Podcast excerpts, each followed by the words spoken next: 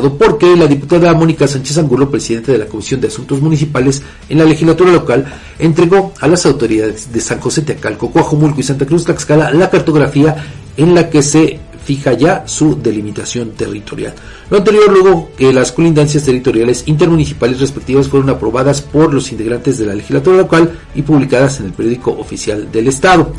La diputada reconoció la disposición, el diálogo y la buena voluntad de las autoridades municipales, así como el apoyo técnico del INEGI, lo que permitió lograr física y materialmente la delimitación territorial entre San José Teacalco con Coajomulco y San José Teacalco con Santa Cruz Tlaxcala. Asimismo, se dijo satisfecha por los logros alcanzados en la delimitación territorial de estos municipios, debido a que esto permite que la ciudadanía pueda gozar y ejercer sus derechos fundamentales prescritos en el máximo ordenamiento constitucional, tales como el eh, derecho a una identidad con la implicación de todos los atributos de la personalidad, el derecho a seguridad pública y por ende la prestación de los servicios políticos a cargo del ente municipal correspondiente. Pues aquí lo deseable es que pues efectivamente puedan ya resolverse problemas añejos de límites territoriales que hay que decirlo también, ¿no? En muchas ocasiones, a pesar de estos acuerdos, de estas delimitaciones en que se ponen las autoridades de acuerdo, que se hacen las publicaciones respectivas, todo lo que usted guste y mande, pero no siempre dejan satisfechas a todas las personas. Un, yo recuerdo un tema que además pues eh, revive de alguna manera en cada proceso electoral, es el que se vive entre Santana Chautempan y la Magdalena Tlatelulco en este mercado, eh, sobre todo en esa zona, en esa franja.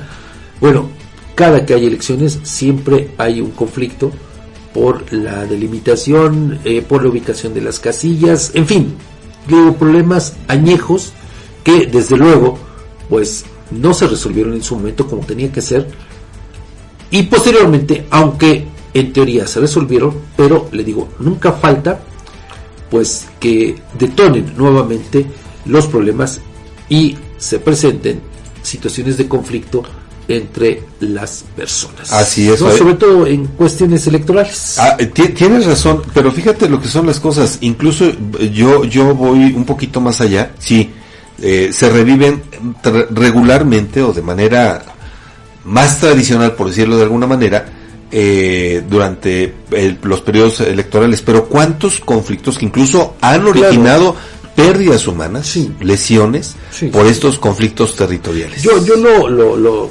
visualizaba desde el punto de vista electoral, Edgar, porque, repito, solamente como un ejemplo, ¿no? Por eso ponía el caso de, Santana con la Magdalena Taldelulco, que, bueno, digo, yo desde que tengo, eh, pues, cubriendo elecciones, pues, invariablemente siempre hay, hay, un conflicto. Oye, Fabián, pero, perdón, creo que le, falta eh, solucionar otros problemas territoriales, ¿no? No, hay, hay, es que, Edgar, hay cualquier cantidad de conflictos territoriales solo para que más o menos también podamos dimensionar eh, qué tan graves a veces y qué tan pues complejos son. Fíjate, yo recuerdo que cuando en el año del 96 cuando se da esta el boom de la creación de municipios, 16 municipios en ese entonces, que se suman a los 44 ya existentes en la entidad, fíjate que, eh, aunque no me lo creas, en el caso de Nativitas y Santa Polonia Tacalco, ¿sabes qué los dividía? El arroyo vehicular. Nada más. Nada más. O sea, ni siquiera una calle.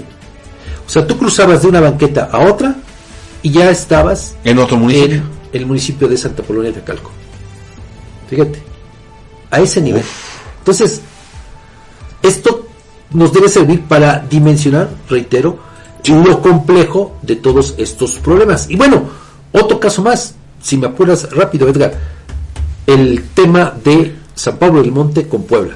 Bueno, hay muchas personas quienes afirman que el estadio Cuauhtémoc, bueno, donde se encuentra el estadio Cuauhtémoc, ¿no?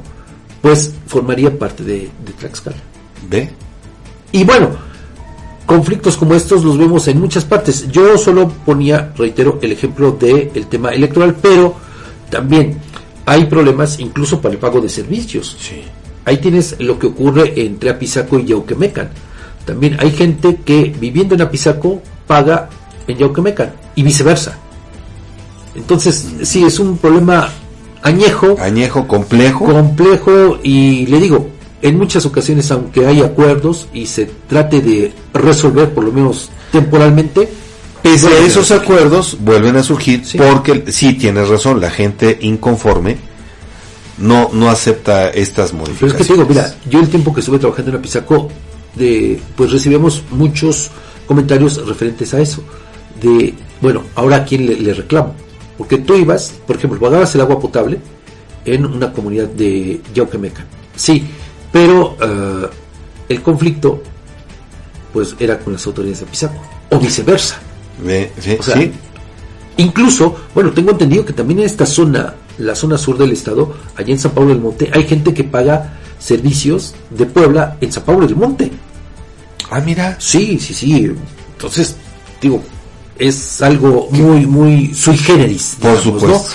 Pero bueno, ojalá que aquí, pues, este acuerdo, pues, permanezca por los siglos de los